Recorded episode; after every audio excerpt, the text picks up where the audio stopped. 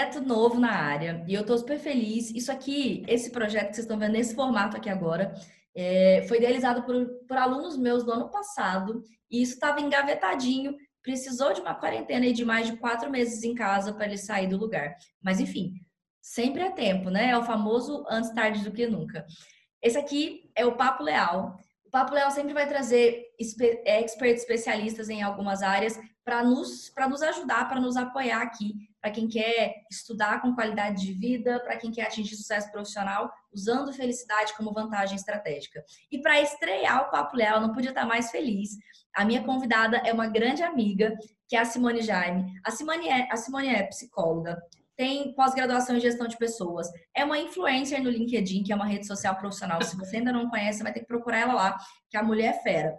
Uh, tem uma, olha, eu não vou ler a quantidade de cursos que essa pessoa tem, porque o negócio não para. Storytelling e high performance e coaching e enneagrama e olha, e é professora e palestrante e trabalha com recursos humanos, enfim. Tem experiência há mais de 10 anos, é, não só na psicologia, como atividades específicas para orientação vocacional. Hoje, essa série, que a gente começa hoje com o primeiro episódio, é para você que está em dúvida sobre qual curso escolher.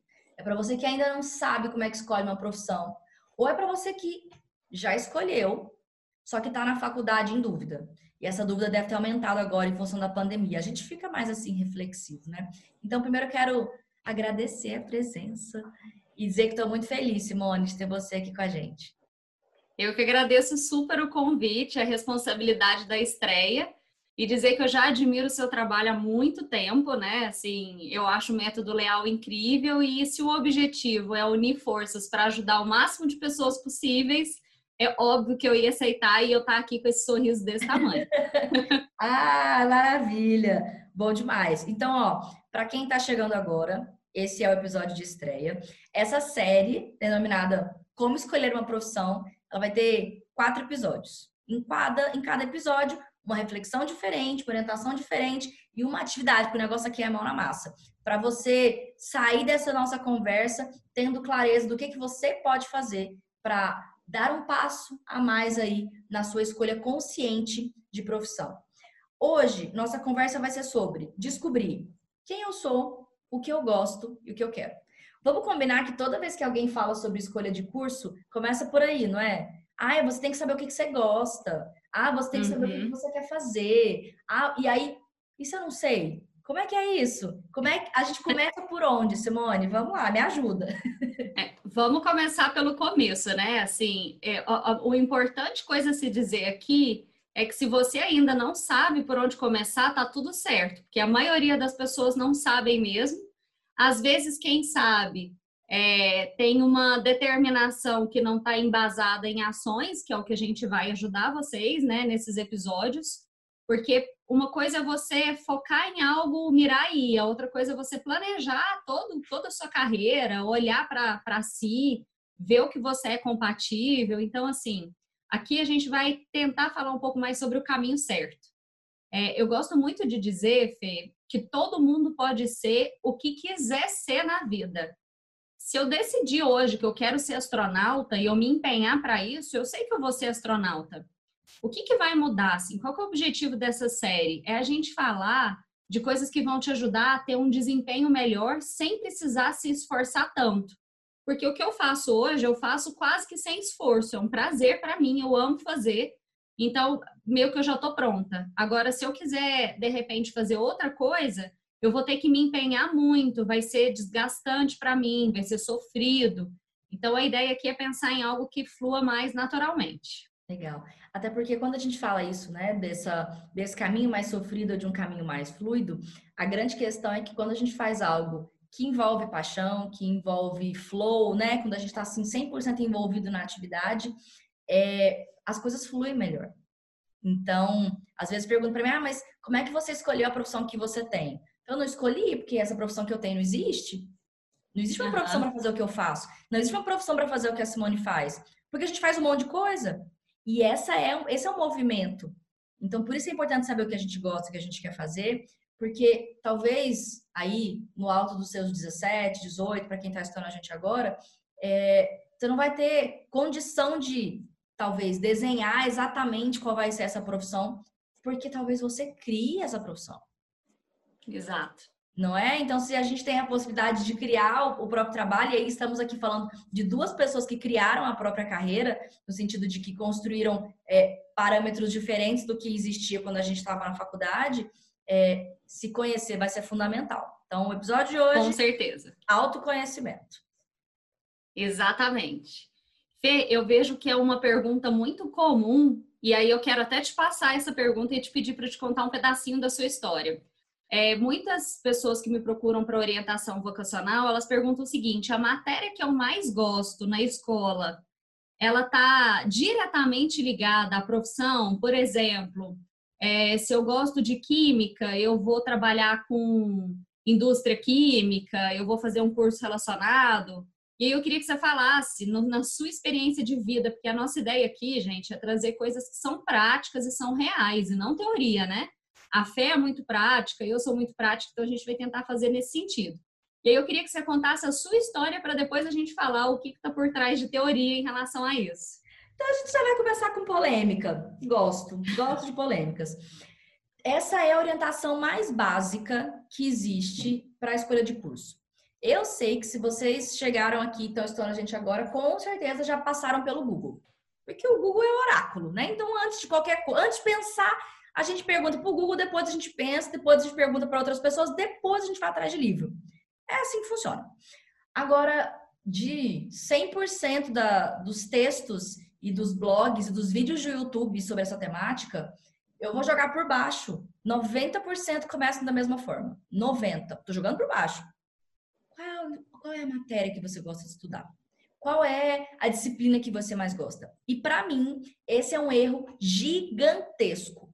Não é que você não vai considerar a matéria que você gosta. É porque se você começar por aí, a sua chance de escolher mal é grande. A, a, a Simone pediu para contar a minha história. O que acontece? Eu tinha duas possibilidades na minha época de ensino médio. Eu queria ser professora. Isso eu sabia. Isso eu tinha clareza. Eu só não sabia do que, que eu queria dar aula. Eu fui professora de balé, fui professora de inglês, uh, dei aula particular de física, química, matemática, porque é o que tinha mais demanda.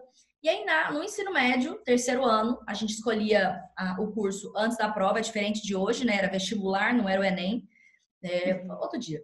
E aí, eu escolhi uma matéria que eu adorava assistir aula. Eu escolhi história. Qual foi a minha lógica? Eu quero ser professora.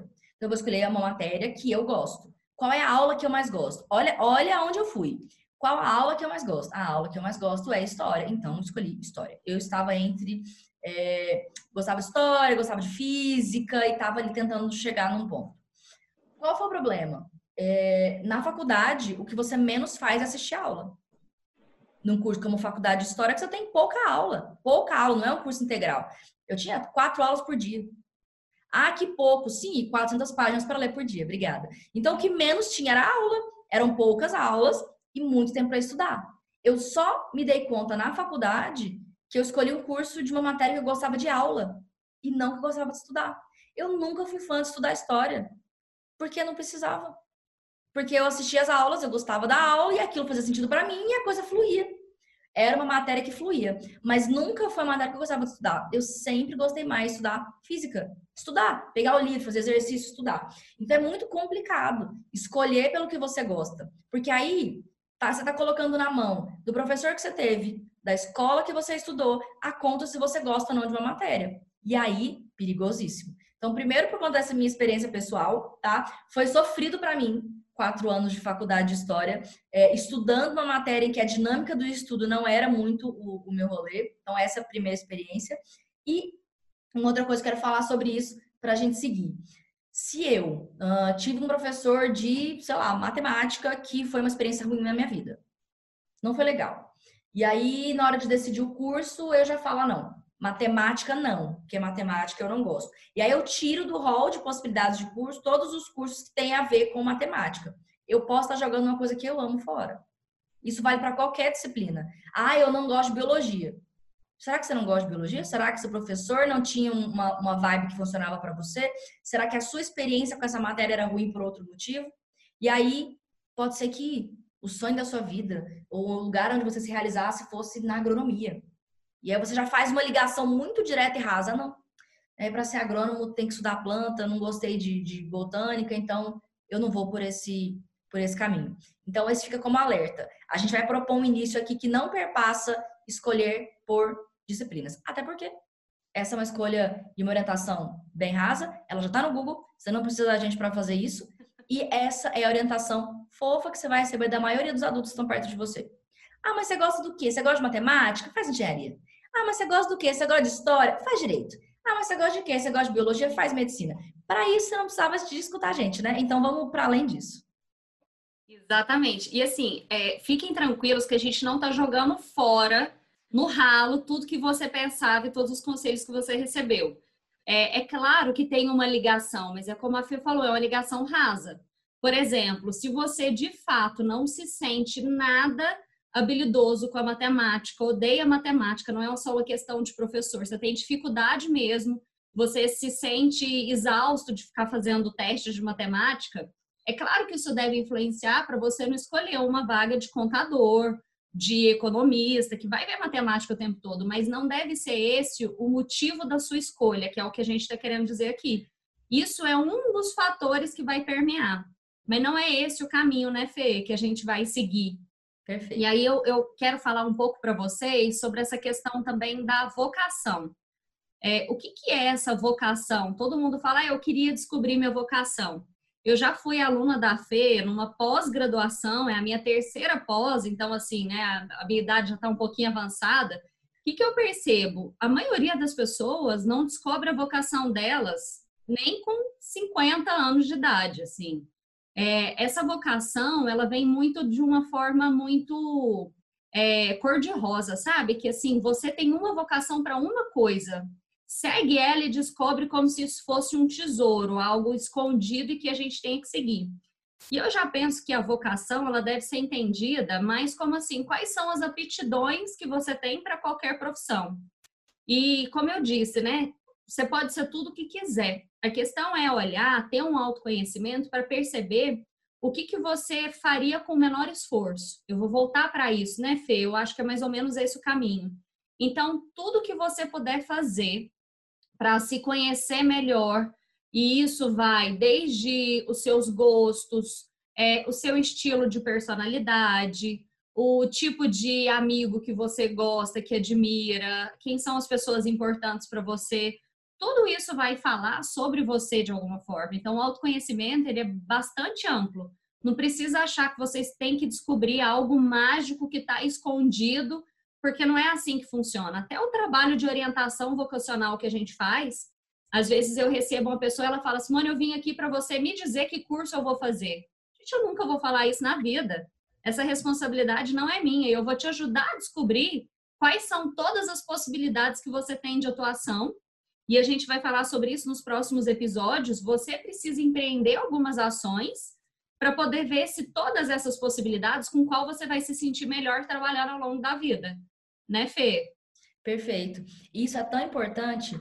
É, a Simone é a profissional que eu indico, eu recebo é, mensagens com certa frequência, né? Fê, eu quero fazer um, um, uma, um teste vocacional, quero fazer uma, uma passar por um processo é, para entender o que, eu quero fazer, mas a grande expectativa de muitos é essa mesmo que você trouxe, Simone. É, eu queria que alguém me dissesse qual é o curso que eu quero fazer.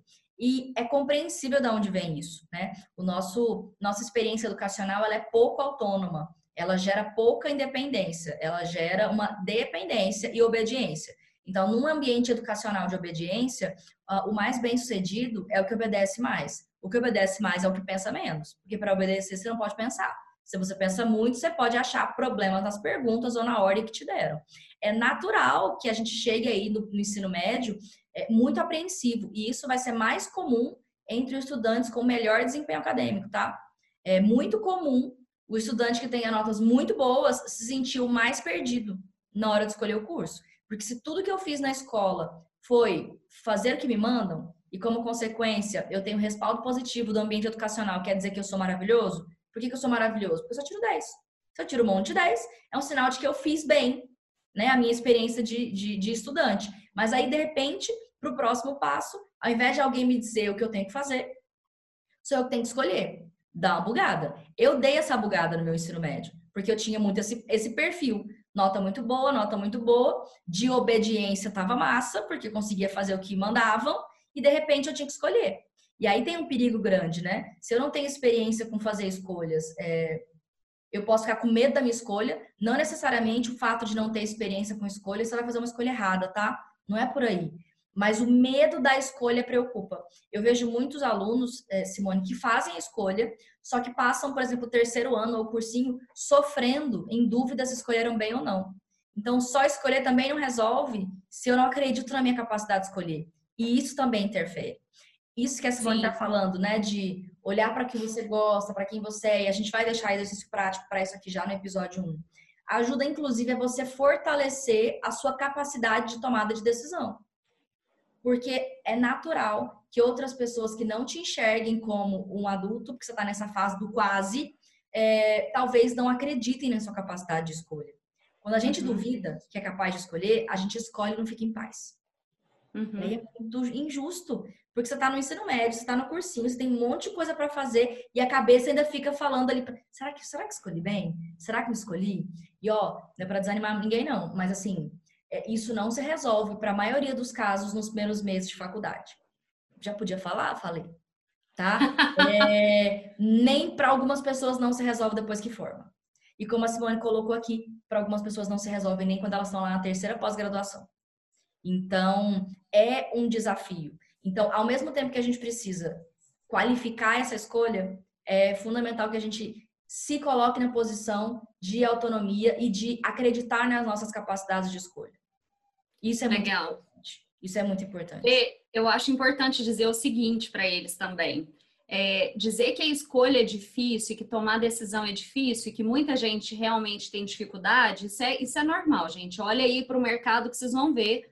Existe uma pesquisa que fala que 53% dos jovens brasileiros trabalham numa profissão para ganhar dinheiro e para se manter, mas não porque eles estão felizes. Então a gente está falando aí da, maior, da metade da população, né? É, então o que eu quero dizer para vocês é o seguinte: assiste todos esses episódios, porque a ideia é que vocês tenham é, informações para tomar uma decisão consciente. Porque quando a gente decide e a gente sabe o que fez a gente decidir, se aquela decisão foi fundamentada, vocês vão conseguir se sentir em paz com essa escolha de certa forma. A maioria das pessoas tem dificuldade, por quê? Porque elas não vão usar as dicas que a gente está dando aqui. E assim, se eu tivesse tido a oportunidade de ter acesso a informações como a gente está tendo aqui nesse vídeo, é, na nossa época, né, Fê? Eu acho que eu posso, não sei se a gente tem mais ou menos a mesma idade, mas na nossa época a gente não tinha acesso à informação. Era muito mais difícil escolher. Hoje, vocês estão aí com o celular, com o laptop de vocês, sei lá onde, mas tendo acesso a duas profissionais que estudam carreira, que pensam carreira e que estão falando abertamente com vocês num papo leal sobre como escolher e como se sentir seguro com essa decisão. Então, fiquem tranquilos, embora seja algo de extrema responsabilidade e que isso gere um peso grande, a gente vai ajudar vocês no como fazer isso da forma mais leve possível, mais embasada possível para que você fique consciente de que está indo pelo caminho certo. Perfeito, adorei, Simone. E ó, recados finais, antes da gente passar o exercício do episódio 1, quero falar o seguinte: é, eu recebo muito frequente, com muita frequência, gente me perguntando sobre se eu me arrependi de ter feito história. É uma pergunta que chega muito. Primeiro, muita gente me apresenta como psicóloga, e aí eu sempre tenho que ter esse trabalho de explicar que eu não sou psicóloga, é, por conta da, do tipo de área de atuação que eu tenho, como eu trabalho com desenvolvimento humano, as pessoas naturalmente colocam os, os profissionais em caixinhas, é natural que isso aconteça. Ah, não, então se a Fernanda fala de saúde mental, se a Fernanda fala de bem-estar, né, ela, ela é psicóloga. Não sou psicóloga. E aí, quando as pessoas descobrem que eu não sou psicóloga, é, elas já de cara querem saber que curso eu fiz, eu fiz história, primeira graduação, depois fiz outro curso, fiz mais coisa. Mas o que, que é engraçado? Quando a pessoa tem mais intimidade, ela pergunta: Fê, mas você arrependeu? Já que você não é mais professora de história, você arrependeu? E eu quero terminar esse, esse episódio falando sobre isso. Por que, que eu não arrependi de ter feito história? A, a Fernanda, de 17 anos, queria muito ser professora E, e ela, na visão de mundo que ela tinha aos 17 anos, é, fazer, ser uma professora de uma matéria que ela gostava fazia todo sentido do mundo. Eu escolhi ser professora de história porque eu amava as aulas de história. Ok que foi desafiador na faculdade, mas fazia sentido para mim. E eu realizei aquilo que eu queria. Então, eu fiz a faculdade, eu fiz o mestrado, eu fui professora, eu dei aula na, na, Universidade Federal, eu dei aula em escola particular, eu vivi todas as experiências e todos os sonhos que eu tinha relacionados a ser professora de história. Só que cheguei um, num, num momento da minha vida que aquilo já não era suficiente para mim. Eu queria mais. É um clichêzão. É minha vida. Eu queria mais, eu queria outras coisas. Eu queria ser professora e poder viajar. E aí começaram a dizer para mim: ah, então você escolheu a profissão errada porque não pode. Ah, mas não. Eu queria ser professor e ter tempo para estudar. Não, mas isso não existe. O professor tem que corrigir prova. Pois eu quero ser uma professora que não corrige prova e que viaja. Disseram para mim o quê? Não existe. O que, que eu fiz? Eu fui lá e criei uma profissão diferente, que é a carreira que eu tenho hoje. Eu sou professora, eu não corrijo prova, eu tenho liberdade para viajar. Agora, eu não fiz isso do nada a confiança que eu tenho e que eu tinha em mim ali no volta dos meus 20 e poucos anos, quando eu fiz uma transição de carreira, estão diretamente relacionada à confiança que a Fernandinha, 17 anos, teve lá atrás. Porque todo mundo falou que eu morrer de fome de fazer história. Tá, tá implícito, não tá não? Então, a confiança não é com o sucesso da minha carreira. A confiança é o que eu escolhi fazer, eu vou fazer e entregar o meu melhor. Esse processo que perpassa as nossas decisões, que perpassa a nossa responsabilidade e autonomia, é isso que fortalece a, a nossa imagem, a autoimagem. Então, eu passei a confiar cada vez mais em mim. Não porque a carreira foi dando certo necessariamente, mas porque aquilo que eu me propunha fazer, eu ia lá e fazia. E isso, gente, é um negócio que não tem preço, é um negócio que ninguém te tira. E a parte mais bonita, esse é o famoso só depende de você. Então, não me arrependo. É muito importante para minha história que eu seja historiadora. E não é porque você fez uma faculdade que você vai ter que continuar trabalhando naquilo para o resto da vida. Mas, se a escolha foi sua e você executou aquilo que você se propôs, a confiança que isso te gerou te impulsiona a qualquer lugar, a qualquer área, a qualquer espaço. Então, para dar aquele quentinho no coração de que é mais complexo e ao mesmo tempo mais bonito do que talvez você possa imaginar esse processo de escolha de profissão. Não é não, Simone? É isso aí, lindo. Fechou com chave de ouro. Simone, deixa uma tarefa para esse povo então, que eu sou de tarefa, não aguento. Vamos lá. É, você já me cobrou isso, né? Então, assim, se a gente está falando de autoconhecimento, gente, a tarefa está obviamente ligada ao autoconhecimento, não tem como fugir muito disso. Então, o que, que a gente pensou aqui de tarefa e atividades? Eu e Fê pensamos juntas, né? A gente planejou esse momento para que vocês possam executar. Vocês escreverem mesmo, tem que pegar o papel e escrever, né, Fê? Tem toda uma uhum. importância aí da neurociência para passar para o papel, não adianta ficar só aqui. É, quem vocês são, o que, que vocês gostam de fazer e o que vocês querem. É isso mesmo, Fê? Isso, perfeito. E aí, nesse movimento de fazer uma, uma lista, eu vou sugerir quantidade, porque tudo que é mais específico, a gente tem um gatilho é, de, de clareza e de pressa. Né? Então, se eu sei quantos são, deixa eu fazer logo para acabar logo. Bem, bem, bem, bem o nosso cérebro. Então, na primeira lista sobre quem eu sou, a dica é: faça uma lista com cinco características positivas sobre você. Nem todo mundo vai fazer isso com facilidade, tá? Tem gente que tem uma autoimagem positiva, a pessoa faz isso com o pé nas costas, ela pega a lista ela faz 57. É, tem gente que não tem uma autoimagem positiva e só de eu pedir para escrever cinco características positivas, a pessoa pode ficar triste. Olha aqui para mim, ou me escuta, para quem está escutando a gente no podcast, para quem está vendo aqui no YouTube, se sinta acolhido, tá? É, para algumas pessoas é desafiador mesmo, mas a gente vai precisar caminhar por isso aí até você desenvolver uma autoimagem positiva. Então, se foi fácil fazer exercício, ótimo. Se foi difícil fazer o exercício, melhor ainda. Sinal de que a gente está passando um exercício que mexe contigo de uma maneira positiva. Só confia e faz, ok? Com cinco características positivas que descrevem quem você é. No segundo, que é sobre o que eu gosto, vamos focar em o que você gosta de fazer, ok? E aí, nisso do que você gosta de fazer, vamos combinar que dormir não é fazer? Tudo bem? Dormir é não fazer, né? E aí, ah, mas o que eu mais gosto de fazer na vida é dormir. Então eu vou dar um puxão de orelha aqui para pensar, bom, sinal que as coisas que você faz enquanto você está acordado não estão tão boas. Tá precisando aumentar o repertório. E tenho dito. Então, primeiro, características positivas sobre mim. Cinco. Segundo, coisas que eu gosto de fazer. Cinco. E no, no, no terceiro, na terceira atividade, é... já perdi aqui. Cadê? Eu sei. Cinco palavras Cinco palavras que você gostaria que te descrevesse daqui a 20 anos. Bingo. Então, coloca também aí quais vocês vão fazer 5, 5, 5, né? Isso, Quais isso. são as cinco palavras que você quer que as pessoas se refiram a você daqui a 20 anos? Ah, a Fê era uma influenciadora, ela se comunicava bem, ela é uma profissional de sucesso, enfim. Quais são essas palavrinhas que você gostaria que te descrevessem no futuro? Pronto, perfeito. Três perguntas, cinco características cada. Um, cinco características positivas. Dois, cinco coisas que você gosta de fazer e sente bem fazendo. E três, uh, cinco características que as pessoas vão descrever aí. Como é que você como é que você seria daqui 20 anos. Tá lindo esse exercício, né?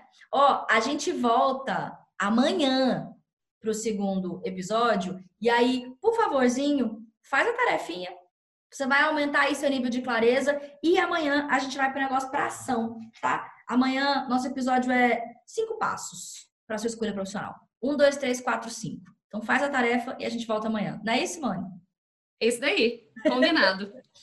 Beijo e até o Beijo. próximo episódio do Papo Leal.